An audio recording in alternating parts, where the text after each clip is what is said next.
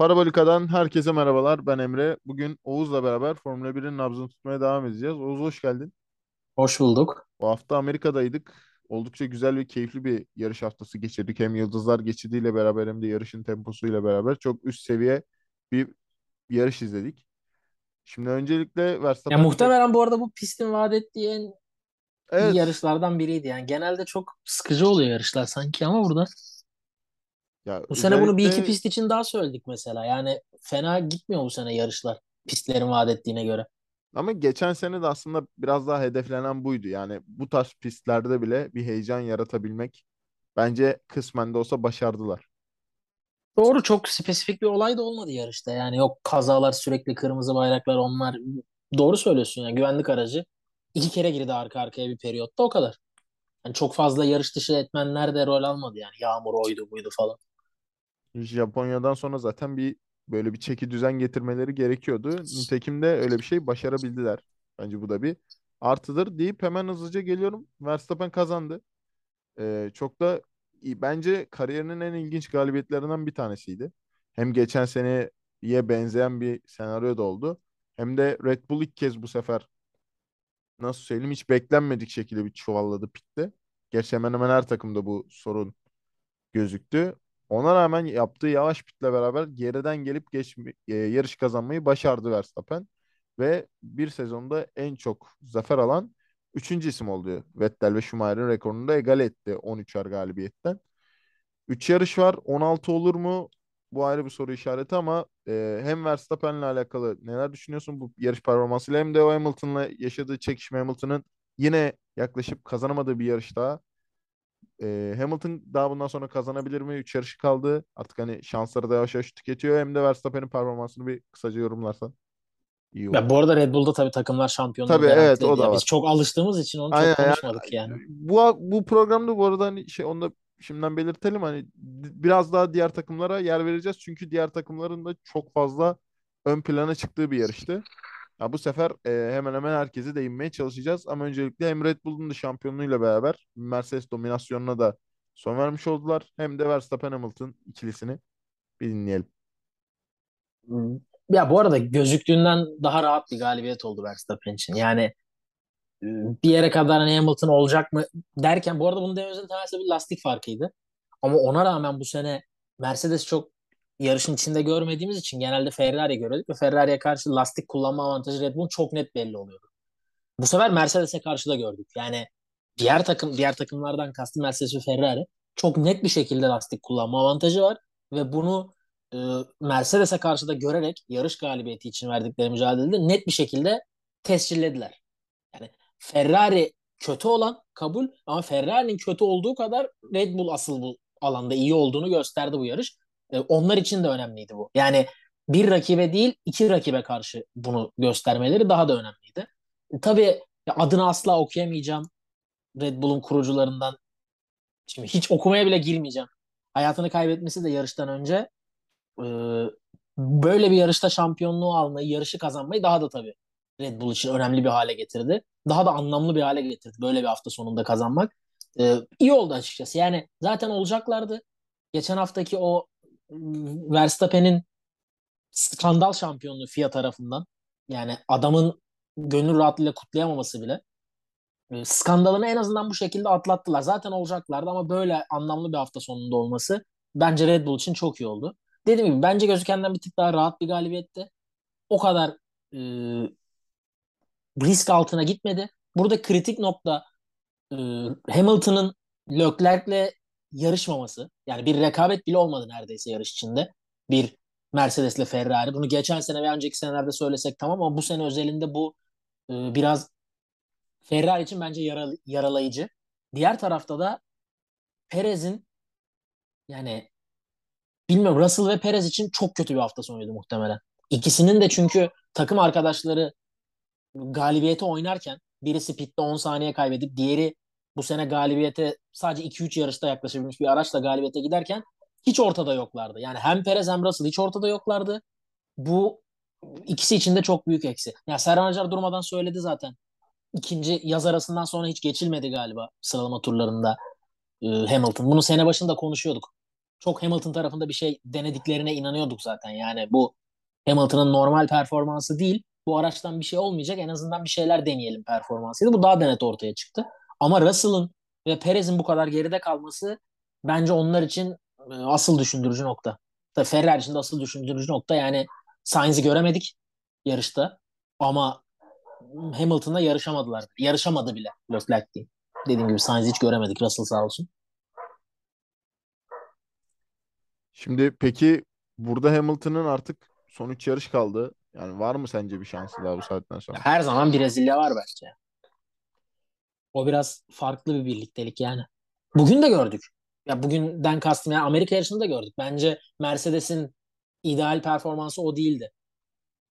Amerika ve Hamilton bir araya gelince biraz ortaya o çıktı. Tıpkı Silverstone'daki gibi. Ben araç o, orada değil. Belli bir atılım var ve bu cumartesi olmasa da pazar günü işe yaramış. Çok net belli yaramış yani. Ee, ama tabii buna da çok net derken Russell'da hiç ortada yok. Bir yandan da. Hani Hamilton tarafı için konuşayım. Hamilton'da işe yaramış. Dediğim gibi ben o seyirci desteği, o atmosfer e, bir de hep şey yapıp karıştırıyorum ben. Sprint Brezilya'da değil mi yine? Evet. Yani sprint belki bir artısı olur. Bilemiyorum. Aslında favori olanlar için e, sprintin olması daha büyük avantaj her zaman. Cumartesi daha doğrusu cuma günü sıralama turlarında yaşadığın bir sıkıntıyı telafi edebiliyorsun. E, bu seneki Mercedes gibi biraz şansa ihtiyacı olan takımlar için daha büyük dezavantaj. Ama dediğim gibi Brezilya ve Hamilton birleşince bilmiyorum. Bence çok e, tehlikeli. Ve Meksika'da bütün hafta sonu yağmur olacakmış tabii. O da belki işi karıştırır. Ya tabii Yani çünkü Mercedes'in ekstra bir şeye ihtiyacı var. yani bu da galibiyet alırlarsa hani bu sezon en azından elle tutulur net olarak bir kazançları da olur diyeyim. Hani ikincilik, Ya bak Dünya Şampiyonası ikinciliğine kadar gelir şu saatten sonra belirsiz tabii ama bak şimdi buradan Mart ayına dönüp ilk yarışa, ikinci yarışa baktığımızda şu an geldiğimiz nokta özellikle Ferrari için ne kadar dramatikse Mercedes için de o kadar. Yani dediğim gibi dün bir rekabet bile olmadı. Leclerc'in geriden başlaması tamam ama e, ne olursa olsun güvenlik aracı geldi ve hepsi bir araya buluştular yarışın bir noktasında. Evet Ve çok az da olsa lastik avantajı Leclerc tarafındaydı yanlış hatırlamıyorsam. evet 3 Burada 4 turluk bir lastik farkı vardır. ya şimdi şöyle düşün. Geri dön ve Miami Grand Prix'sine bak. Imola'ya bak. Şu an geldiğimiz nokta e, bence yarış kazanamasa da bunu şundan açıklıyorum. Yarış kazanamasa da Mercedes'in çok e, kafasını taşlara vuracağı bir sene değil. Oldu, bitti ama şu geldiğimiz noktada şu yarışta galibiyet mücadelesi veriliyorsa son 6 tura lider giriliyorsa ne kadar pitte bir hata da olsa bu her pilotun başına gelebilir. Son 6 tura liderlik mücadelesi verilip hatta önde giriliyorsa bu aslında gelinen noktayı gösteriyor.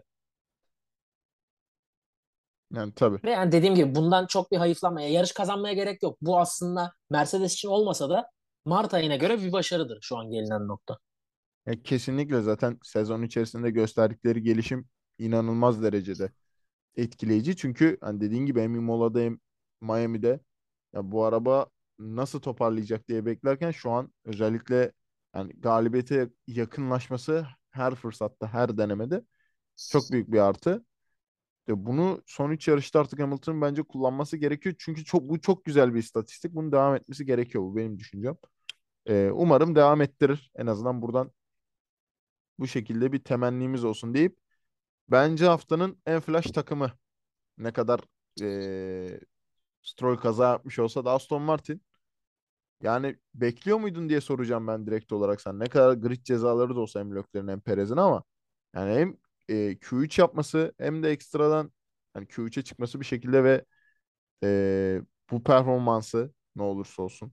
Yani Stroll'ün özellikle gösterdiği performans bence takdire şayandı. Yarışta ne kadar Alonso'yla e, yaşanılan kazadan sonra nasıl söyleyeyim hatalı tarafı olsa da iyi bir tempo Ya bu arada o kadar gayet hatalı taraf Aston da değil bence ya. Yani biraz karışık Yani bir durum. ceza ceza verildiği için söylüyorum en azından bunu. Ee, Ya valla yani ben gönül Vettel'in rahatlığıyla hatalı diyemiyorum ya. ya hem Stroll'ün yaptığı performans hem de Vettel'in yani o skandal pitten sonra 16.1 saniyeydi galiba ya da 8 saniyeydi tam hatırlamıyorum orayı ama e, o pitten sonra gayet yani biz yarışı bitti derken bir daha yedinci bitirmesi Alonso'nun cezasıyla beraber tabii. İnanılmaz etkileyici. Zaten günün sürücüsü de seçildi ve bu adam nasıl emekli oluyor sorusunu bir kez daha tekrardan sordurttuğunu düşünüyorum. Ama genel olarak Aston Martin'in hedefler artık e, son 3 yarış kala özellikle daha da yukarıya doğru gidiyor. Çıta daha da yükseldi artık. Aston Martin'den ne beklemeliyiz son 3 yarışta ve bu hafta Aston Martin'de neler iyi gitti de bu takım bu şekilde hızlandı diyeyim. Neyin iyi gittiğini bilmiyorum. Açıkça söyleyeyim. Ama bekliyor musun dersen yani küçük bir tahmin oyununda en iyi Aston Martin'in yarışı 8. bitireceğini öngörmüştüm. Ama Alonso'nun aynası sayesinde o da gitti. 7. oldular. Yoksa e, bence Cuma'dan bir tık belli ettiler. Nedenini bilmesem de. Cuma'dan aracın puan alacağı belliydi. Ama bu yani yarışın bir noktasında Stroll'ün neredeyse rekabetçi gözükmesi öndeki araçlar özellikle Russell'la ilginçti. Yani bunu bence e, Aston Martin'den birisi de öngörüyordum, bekliyordum diyemez. Stroll de Vettel'di. Tabii Vettel Hamilton tart yani ya Vettel Hamilton bir de eskisi gibi bayağı çekiştiler yani bir süre. e, o kısmı küçük bir internet sıkıntısından dolayı göremedim.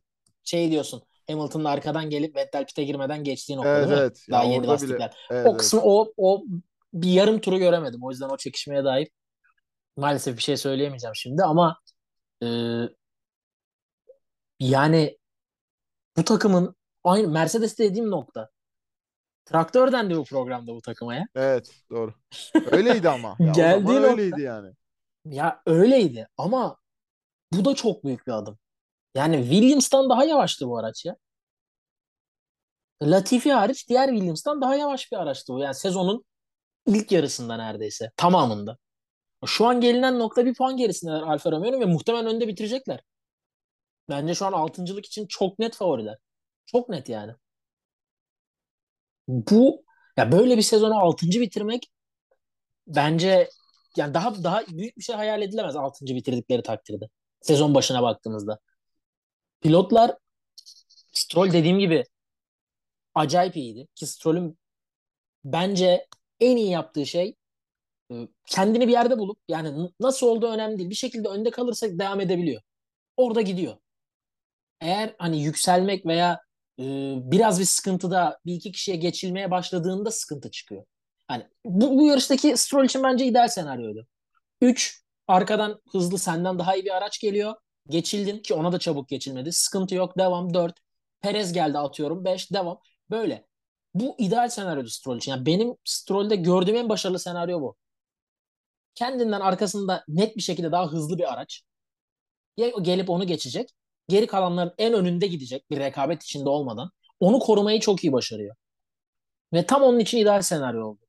Diğer tarafta Vettel yani her şeyi yaptınız. Bitti. Bitti yani. Vettel o lastiklerle devam etti. Siz bu kumarı oynadınız. Nispeten tuttu. Abi yani tek yapmanız gereken şu dört lastiği 3 saniyede değiştirseniz yeter. Bak daha iyisinde gözüm yok. 3 saniyede şu dört lastiği çıkarıp taksanız yeter. Ya, olacak iş değil. Gerçekten olacak iş değil. Ha şu var. Ne olurdu? E, zaten bir sıra kaybetti teknik olarak. Yani 6. Hani olacakken gene 7. kendisi oldu. kurtardı. E yani kendisi kurtardı yine. Ya bir Yani de bu hafta Vettel için gibi çok iyi. ya bu hafta şey program başında da söyledik ya her takım pit hatası yaptı bile. Yani burada çok bir şey de diyemiyorum. Ya tabii ki hata yapılmaması gerekiyor ama her takım yaptığı için hemen hemen yani çok ekstrem bir şey de çıkmıyor yani ya. Hiç yapmayan Red Bull bile yaptı. Yani Aston Martin'e ilgi söyleyeceğim bir şey var mı? Bir yere bağlayacağım. Ya şöyle ben Aston Martin'in şu yönünü söyleyeceğim. Abi bu takım yani ne yaptı da bu adam emeklilik kararı aldı Vettel'le bağlantılı olarak. Yani ben hiç beklemiyordum 13'e düşüp 8. bitirdi kağıt üstünde. Sonra Alonso'nun cezasıyla 7. oldu ama ya ben hiç beklemiyordum. Ne Vettel'den o, o çıkışı bekliyordum ekstradan.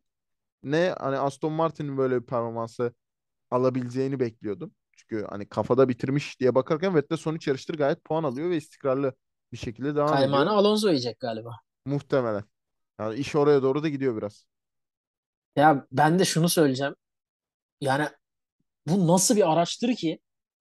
Gitti öndekinden sekti, havalandı. Kontrolü kaybetmiş şekilde bariyere vurup yola geri gelip bir şekilde yarışı yedinci bitirebildi. Yani Alpine'in aracı ben ben böyle bir şey görmedim ya. O Tank biraz gibi yani. Alonso'yla da alakalı. Ocon bayağı Abi Alonso bence hiçbir şeyle alakalı değil. Ya bu arada Alpine'le de alakalı değil. Yani bir şans. Şans çünkü bu araçların biri diğerinden çok daha dayanıklı değil. Yani bu Evet. trafik araçları değil Yo bunlar. ben performans Ama- olarak söyledim. Ya Ocon bu hafta Abi ben bence çok performansla iyi değilim. yani. Abi ben o aracın rekabetçi bir şekilde devam edebilmesi mucize ya küçük çaplı. Küçük çaplı bir mucize. Yani sekip kontrolünü tamamen kaybetmiş şekilde hem ön hem arkayı bariyerlere çarpıp yola doğru geri sekiyor. Yani şartmanın şiddetiyle geri de geliyor biraz. Abi çok ilginç ya. Gerçekten çok ilginç yani. Gene o olayda iki Alfa Tauri'nin kaçması da çok iyi. Tabii Gazi'nin reaksiyonu Çok- mükemmel. İkisi de arka arkaya. Sunoda da öyle. Arka arkaya gidiyorlar. İkisi de çok güzel bir şekilde yani e, çok daha büyüyebilirdi olay. Aynen öyle. Ki Kimsenin Stroll suçu de yolun, de yolun ortasında kalmıştı yani. Aynen öyle. Yani kimsenin suçu olmadan çok daha kötü yerlere gelebilirdi olay. O da ucuz atlatıldı. E, dediğim gibi ben, ben 3 sıra grid cezası bana fazla geldi. Olay biraz böyle büyük gözüktü. Stroll biraz sola doğru gidiyor gibi gözüküyor ama net bir sola doğru gitme de yok Alonso sola çıkarken. Yani birlikte hareket ediyorlar gibi. Evet. aslında. Hani paralel bir hareket. Biri diğerinden çok sert bir şekilde özellikle öndeki araç sola doğru gitmiyor gibi geldi bana. Ee, bilmiyorum yani bence yarışın başındaki olaya bu ceza verilmeliydi. Yani sonuçta Russell isteyerek olmasa da %100 hatalı bir şekilde bir, bir pilotun yarışını bitirdi ve 5 saniye aldı. Diğer tarafta bu olayın 3 sıra grid cezası alması bence 3 sıra grid cezası 5 saniyeden daha büyük bir ceza bu arada. Evet kesinlikle. Çünkü gelecek hafta Yani şöyle düşün Verstappen yani. zaten 5 saniyeden fazla kaybetti pitte. Yani. Vettel Bir- öyle kaybetti. Yani bu zaten olabiliyor. Ya bir de bu yarışlık ceza verebilir dediğim gibi. Hani tamam be- belki yarış dışı kaldığı için grid cezasına doğru evirdiler biraz bunu çevirdiler diyeyim ama yani bu konuda yani o zaman Russell'ınki ne yapmamız gerekiyor yani? Meksika'da sondan mı başlasın o zaman? Abi Hani ben- böyle kıstas buysa eğer. Biraz fazla gelecek ama ben yani ben pitten geçme verirdim ya. Ya en fazla. Abi direkt direkt yarışı bitiriyorsun ya ilk virajda ve yüzde yüz yani hatalı. Sainz Sen durman üstüme kırdı abi, diyor bir de yani. Ya çok garip olan Duracaksın abi orada. garip Fizik olan var Sainz üstüme kırdı dedi yani. Ben orada biraz Ya. şaşırdım. Abi o biraz herhalde şey yani suçluluk duygusuyla bir tepki gitmiş özür dilemiş yarıştan sonra falan zaten. Hem takımdan hem kendisinden. Yani o o kendini korumak için muhtemelen FIA tarafından. Yani bir de o gözle bakın olaya diye yapılmış bir açıklama. Yoksa abi yani fizik var. Sen oradan dönemezsin ki o açıyla. Sen belli ki aracın önü dışarı doğru taşıyacak ve yani en iyi ihtimal birine vuracaksın. Bak hani yok yani birine çarpacaksın lastik lastiğe. İkinize de bir şey olmayacak ve senin aracın önü yola doğru dönecek. Ya senin için en iyi ihtimal bu. Ya O Perez Bottas noktadan. gibi bir şey olsa mesela Perez omuzu vurup neredeyse hani ön kanadından parça koparak Bottas'ı geçti ya. Ama orada yan yanalar. Ya hani Burada yan yana değiller ki. evet. Sen arkadan geliyorsun bir anda. ya. Yani öyle bir öyle bir hayale kapıldı herhalde. Yani öyle bir şey olacağını düşündü diyeyim en azından ama Abi öyle çok- bir şey olmaz yani. çok 5 saniye bence oldu. kesinlikle kesinlikle ya şöyle düşün. Abi şöyle bakmak lazım. Bu yarışa göre mi ceza verildi? Yani Evet. çok iyi gördüğümüz sene başından beri Ferrari belki de gerçekten şampiyonluğu kaybetti bugün. Puan farkı böyle olmasaydı. Başa baş gittiler. Bir Ferrari yarış dışı kaldı direkt. Belki de kaybettiler. Ya kaybetmiş olacaklardı. Puan durumunun böyle olmadığı bir senaryoda. Ya belki Ya de ne duruma yapacaktık göre ikincilik gitti şu an. Bilemeyiz ki Ya yarışlarında. belki de abi adam için çok önemli belki. Ya benim için değil şahsi olarak. E, tabii. Belki Ferrari için de değil. Belki Mercedes, Russell, Hamilton, Leclerc için de değil ama Sainz için çok önemli. O adamın ikinciliği gitti abi yani sıfır çıktı durduk yere. Ya bu şey yani Ferrari'nin de belki takımlar ikinciliğe gidebilir. Abi bir de şunu düşün. Uzun vadede. 11 saniyelik bir pit var. Hamilton yarışı lider götürmüş ve Sainz Hamilton'ın önündeydi teorik olarak. Evet. Ya belki Aynen. Sainz yarışı kazanacaktı bugün. Yani. Ya bilmiyorum Tempo, bana çok tempo az olarak da ne ya. göstereceğini bilemezdik Sainz'in. Tabii Ha, bana çok- Ferrari'nin nefesi yetmiyor lastikler aşındığı için ama belli Ya de bilmiyorum bana çok az geldi ceza. Diğer tarafta ya ters biraz ters geldi ya. Stroll'ünki fazla. Russell'ınki az geldi. Neyse boş ver ya biz konuşuyoruz da bir şey mi değişiyor? Buradan Alonso'ya gelelim. Hemen hızlı Alonso'nun cezasını daha doğrusu. Şimdi Abi %100 doğru. Abi o araçtan yani yedincilik çıktı. Evet. İşte ayna düşüyor. Evet. Hani bunlar tehlike arz ediyor. Ay, Hemen akla zaten herkesin Felipe Massa olayı geliyor. Yani parça kaska gelmişti. Ha, burada çok bir tehlike arz eden bir durum olmadı en azından. Yani Massa gibi bir örnek olmadı ama bir tehlike arz ettiği açık. Çok da tepki topladı. Hani Japonya'da yapılan skandallardan sonra işte Russell Sainz'in yarışını bitiriyor 5 saniye. Gasly neler neler yapıyor 5 saniye. Alonso ilk yani kaza yapıp dönüyor ve 30 saniyelik bir ceza. Adil mi diye çok böyle hani F1'in o Twitter sayfasını baya böyle linçlemişler diyeyim. Birçok böyle yorum gördüm. Birçok böyle e, söylem gördüm. Yani kurala göre evet doğru ama gönüllerde çok iyi bir etki toplandığı söylenemez. Mesela bu herkesin gönlünü memnun etmek diye bir şey değil tabii. Kural neyse o ama ya biraz da yazık oldu diyelim performansına. Ya çünkü Ama o o aynanın aracın aynanın düşmesi ya Alonso'nun yapabileceği bir şey yok orada. bak o aracın o yarışı puan alarak bitirmesi zaten başlı başına bir mucize. ya. Ona yazık oldu. Ama buradaki bence tepkinin temeli yarıştan sonra ve 30 saniye olması.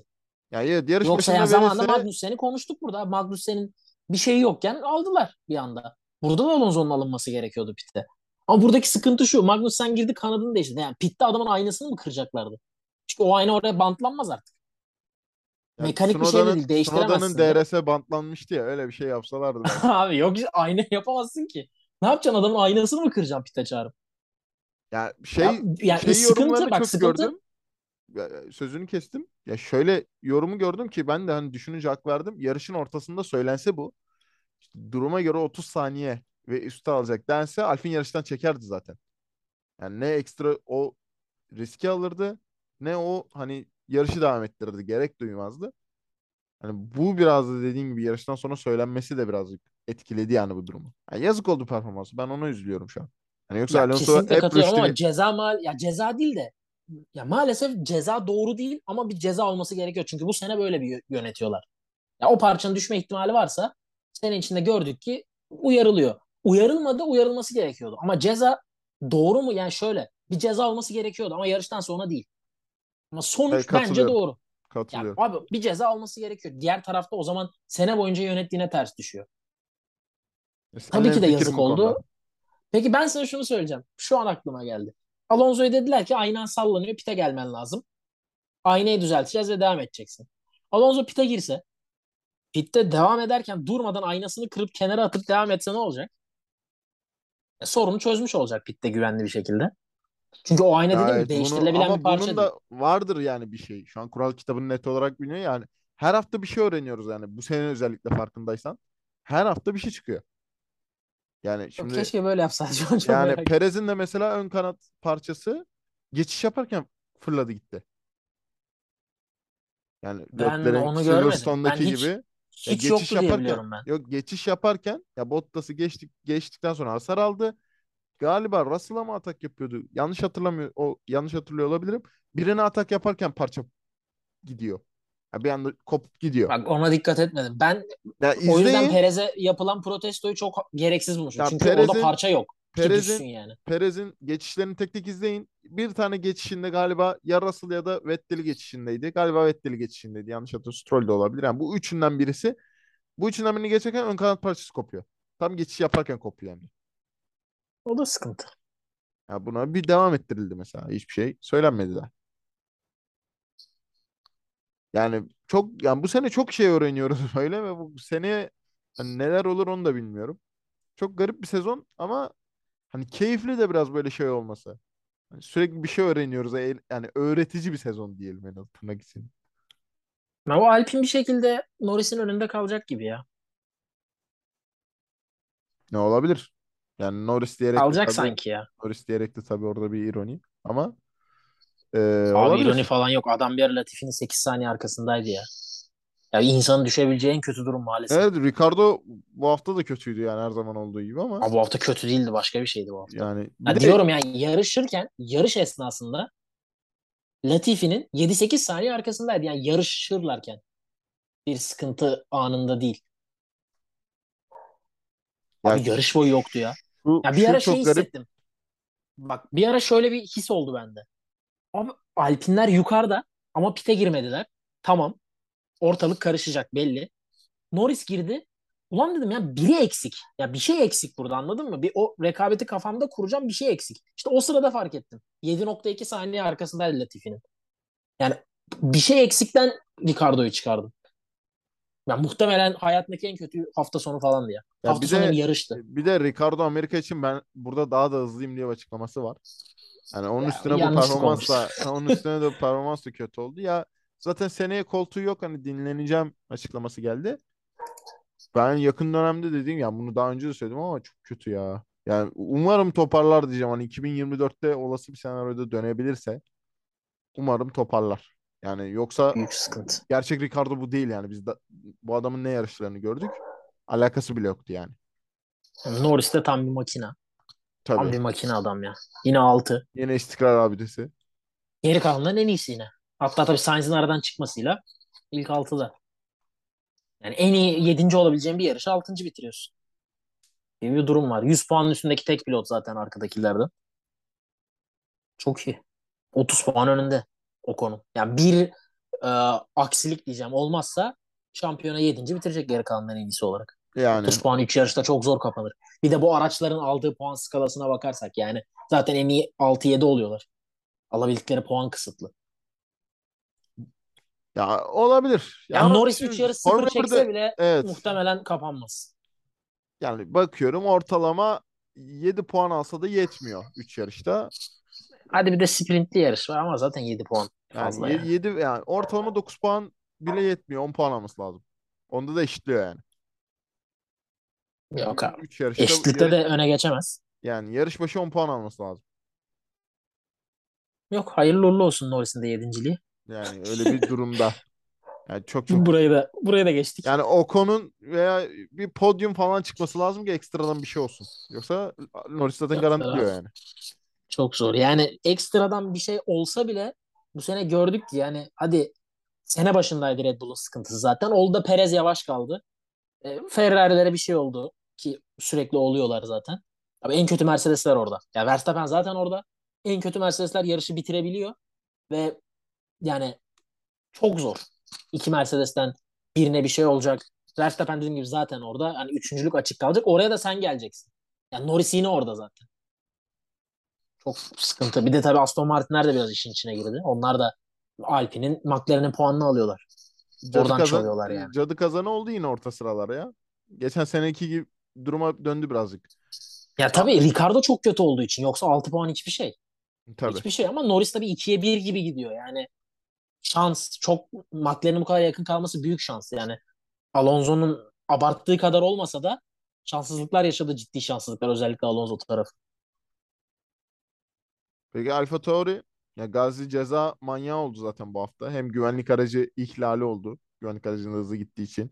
Hem işte ekstra pit yolunda pitten geçme cezasında galiba yanlış hatırlamıyorsam. Orada bir ceza e, durumuna uymadığı için bir daha durum incelendi. Yani Gazi bu Cezayı hafta doğru düzgün çekmediği için ama Evet, o Gazi'nin doğru hatası değil muhtemelen. yani, Yani şeye çok zor biraz Gazi'nin öyle bir şeyde hata yapması. örnek biraz böyle çok eski olacak ama bu hani ilkokulda konuşanlarda çarpı olan çocuklar vardı ya Gazi biraz ona döndü bu hafta sonu. 9 ceza puanı olmuş toplam galiba Yani. bu hafta sonuyla beraber. Evet. Zaten 8'ini bu hafta sonu almış. Yani yani çok çok garipti ya. Geçen hafta o Japonya'daki olaylardan sonra Japonya'da iş da bir ara şeydi ya. sonra. Yani Stroll ile Alonso çarpışıyor. Yukarıda Gazli inceleniyor. hani o ona çarpıyor. Yukarıda Gazli inceleniyor. Pist Evet. ne olursa olsun Gazli bir şekilde ha, inceleme altında. Yani mevzu Gibi bir Gazli'ye mevzu Gazli'ye adlı çalışmayla hoş geldik yani. Gerçekten bu hafta çok garip bir nasıl söyleyeyim? Yani çok Da- garip bir dalgın yarıştan gibiydi biraz, çok garipti gibiydi. ya. Yani olayın adını adlandıramadım. Olayı adlandıramadım. Yani çok İşte dediğim gibi dağınıktı biraz. Dalgın ve tutarlı bir dağınıktı taraf yani. yoktu yani. Alpine gitti mi tarafı acaba? çok iyiydi bence. Bence çok tarafı iyiydi. çok iyiydi. Ee, cumartesi de iyiydi. Pazar da iyiydi. Yani Aa, cumartesi 15. olmuş. Ben Gazli'yi geçti diye hatırlıyorum. Düzeltiyorum cumartesi iyi değil. Ben cumartesi de geçti diye hatırladım. Neyse pazar günü yarış temposu gerçekten çok iyiydi. Puan da almayı başardı zaten. Ki hatta e, bu biraz yani bu kadar iyi bir yarış dokuzunculuk tamam ama ya Magnussen'in de geçmesi gerekiyordu bir yerde gibi sanki. Hem yarış temposu hem de e, iki pite bakarsak ya Magnussen tek pitle bitirdi yarışı zaten. İnanılmaz bir şey yaptı o da. Önünde bitirmesi gerekiyordu. Sunoda'dan istenen ve beklenen buydu. Geçen sene de buydu. Yani Gazli kötü bir hafta sonu. Dediğimiz gibi dağılgın, dağınık. Ee, yarış içinde dağıldı tamam. puana ihtiyaç var. Sunoda 9. Bunu yapamadı. Eksikliği oydu Sunoda'nın. En büyük eksikliği. Seneye daha da büyük baskı olacak. Ya bu, bu şekilde daha çok yarış çıkarması lazım. Seneye üstteki baskı daha da artacak. Gazli gibi takım arkadaşı yok. Ee, yerine neredeyse Red Bull'un en büyük rakibinden alınmış bir test pilotu. Sadece bir yarış Formula 1'de yarışmış. Senin yanına oturtuyorlar. Ve inanılmaz aç bir şekilde gelmemiş. gelecek. İnanılmaz aç bir Abi şekilde. aynen öyle. Aynen öyle. Her Yani şeyi senin kesinlikle geçmen yani. lazım ve eminim Sunoda hariç kimse kesin geçeceğine inanmıyor. Ya, ihtimaldir Sunoda'nın sezonu önde bitirmesi ama kesin buna Sunoda bile diyemez. Ya, kimse Peki- kesin Yuki Tsunoda daha avantajlı, daha önde bitirecek Nick De Vries'e karşı diyemez. Kesin yani. Ya şöyle ben hemen sana şurada şu soruyu soracağım. Ee, şimdi Tsunoda zaten bunları ara ara yapabiliyor diye sözleşmeyi aldı. Her ne kadar Red Bull'un akademisindeki pilotlar tırnak içinde yetersiz görünse de bunları zaman zaman yapabildiği için hem sözleşmeyi aldı, koltuğu garantiye aldı ama gelecek sezon Nick De Vries geçerse Tsunoda'yı Red Bull kapatır mı Tsunoda'nın defterini? Şöyle Yani olmaz Red Bull yani? kesin kapatır. Alfa Tauri'yi bilemiyorum ama Red Bull kesin kapatır. Ya şimdi Çünkü geçildiği takdirde baya büyük hani abi aynen. karizması Geçildiğin karizması yerli takdirde yerli eksan olur yani. Biraz. Abi zaten geçildiğin takdirde Perez'in koltuğu için de geçilmiş oluyorsun. O yüzden Red Bull defteri dedim. Alfa Tauri'de seni nasıl performans çıkaracağını biliyoruz. Ya geçilirsin ama hani kaliteli geçilirsin. Yani nasıl söyleyeyim? Abi Hamilton'ın Russell'a bu sene geçildiği gibi geçilirsin. Anladın mı? Ya da Sainz'ın Leclerc'e geçildiği gibi geçilirsin. Ama bir de Norris'in Ricardo'yu geçmesi var. Yani geçilmek var, geçilmek var. Ya mesela Nick De de şu an Latifi'nin gerisinde öyle düşün. Geçilmek var, geçilmek var. Şimdi Alfa Tauri'de devam etmen Red Bull'da kesin yarışacağın anlamına gelmiyor. O yüzden Alfa Tauri'de kalabilir geçilse de nasıl geçildiğine bağlı olarak. Ama nasıl geçildiğine bağlı olarak olmasa da yani geçildiği takdirde Red Bull defteri kapanır. Perez'in yerine Tsunoda bence olmaz. Nasıl geçildiğinin hiçbir önemi yok. Sezonu geride bitirdiği takdirde çok çılgın şeyler yapmasa atıyorum iki podyum alır gene de geride bitirir. O zaman ayrı ki çok zor. Gözüken çok zor. Ben Tsunoda'nın ilk senesinde podyum bekliyordum. Söylemiştim yani Evet. bir şekilde önüne podyum düşeceğini düşünüyordum. Hem şansıyla hem de yeteneğiyle. Özellikle alt serilerde yağmurda çok hızlıydı. Göremedik bir türlü. Yani benim en büyük yanılmam olabilir Sunoda. Belki O yüzden gelecek hala sene yanıltır ya. Belki gelecek sene Zor ya yanıltır galiba. sanki. Sanki Belli olma Alfa Tauri'nin e, çıkaracağı araca da bağlı biraz. Hemen Şey, son son konuya geçeceğim hızlı. Williams'ın Logan Sargent açıklaması Hah. var. Ben de onu diyecektim. Ama çok kötü bir açıklama değil mi? Yani yeterli lisans puanı toplandığı takdirde Williams'ın pilotu olacak. Peki toplanmazsa? Orada her ekstra bir şey söylenmedi yani toplanmazsa Ama bu arada toplaması e, gözüktüğünden daha yüksek bir ihtimal. Ya Formula 2'de her şey çok karışık ve yakın. Bir anda sen ilk altının dışına çok rahat düşebilirsin Formula 2'de. Çok rahat düşebilirsin. Yani gözüktüğünden gerçekten çok e, böyle çok uzak bir ihtimal gibi. Şampiyona üçüncüsü ilk altının düşüne, düşmesi lazım ki 9 puan var gayet az. iki yarışlı. Hatta e, sıralama turlarını kazananın puan aldığı bir e, organizasyonda. 9 puan çok az. Ve bunun içinde iki tane daha e, birinci antrenman sehasına çıkartıyorlar alelacele. Ama bilmiyorum bence çok kötü bir açıklama ya. Peki Yani sence en azından şu olmalı abi. o puanları? Alırsa Surgeon, almazsa şu yarışacak. Açıklama bu olmalı. Almazsa Evet. ne olacak bilmiyor muyuz? Ama Ya, bence alamazsa öbür olacak? türlü de bence öbür türlü de biraz hani nasıl söyleyeyim örnek veriyorum Mick Schumacher oldu Williams'ın. Öbür bu yarışacak denilen pilot. Ona da saygısızlık olurdu bence. Kamuoyuna atılması. Senin bir planın olduğunu oldu. Bak Mick Schumacher'se olabilirdi. Ama Hülkenberg'se olmazdı bence. Bence orada biraz o pilotun imaj Çünkü hakkına bir- saygı duyulması gerekiyor ya. Ya Abi bir şarta bağlı öyle bak. bir şey değil ya. Ya Bu kamuoyuna atmıyorsun. Sen diyorsun ki benim tercihim bu. Ama bu bir şarta bağlı. Olmazsa da ben bununla yarışacağım. Şimdi şöyle düşün. Sargent'ı istedi Williams. Olmadı. Hülkenberg'e gitti. Bunu sadece basın olarak açıklamış oluyorsun. Biz Sargent'ın ilk tercih olduğunu, olamadığı için Hülkenberg'in geldiğini bilmiyor muyuz şu an? Olursa. E biliyoruz. Tamam ama şu an E bunu zaten-. Abi Yani isim bir şey değişmeyecek. biraz. Kim olursa olsun isim eğer varsa bence isim yok. O yüzden bilmiyoruz. Bir isim varsa o ikinci tercih. Biz zaten bunu biliyoruz artık. Ya bu Hamilton da olsa ikinci tercih, Hülkenberg de olsa ikinci tercih, Verstappen de olsa. Biliyoruz artık. Demek istediğim o. Ama bence kafada ikinci isim yok. Zaten bu açıklamanın şeyi o. Yani Sargent'a doğacılar oldu oldu olmadı. Peki sence olur mu? Yani toparlayabilir mi o puanları? Abi Toplarsa da diyorum ben hiçbir şey mu? diyemem.